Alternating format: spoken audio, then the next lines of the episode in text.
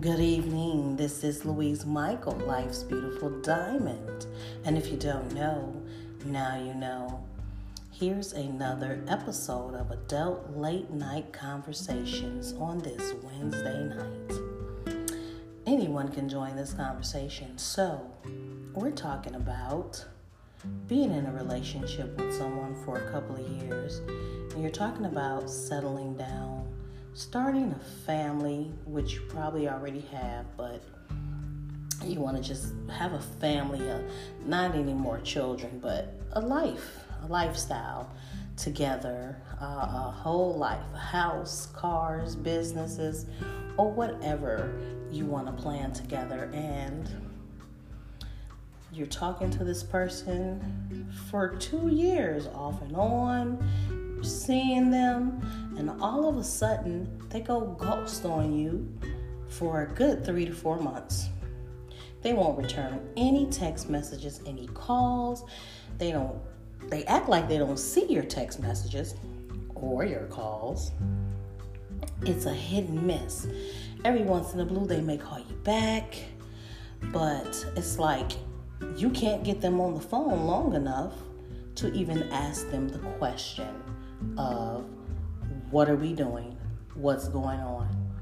But you feel like there's something going on and you just cannot pinpoint it. So, what do you do about it? Well, most people would try to have that conversation. If you cannot get in contact with the person and you have their email, reach out to them and write them a nice email. Since they're into business, I know that they will get that email and they will contact you back. They will call you.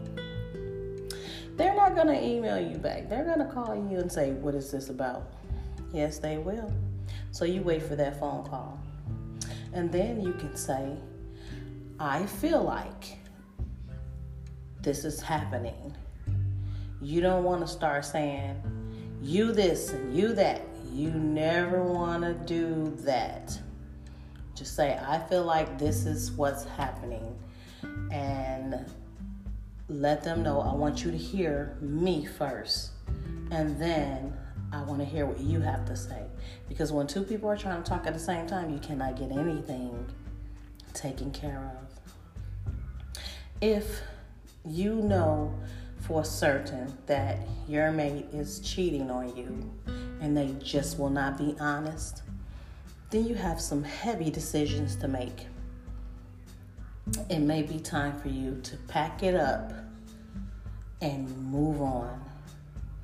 It's gonna be hard to drop those feelings right away, but in the event of three to four months, some of those feelings have gone kicked to the wayside, right?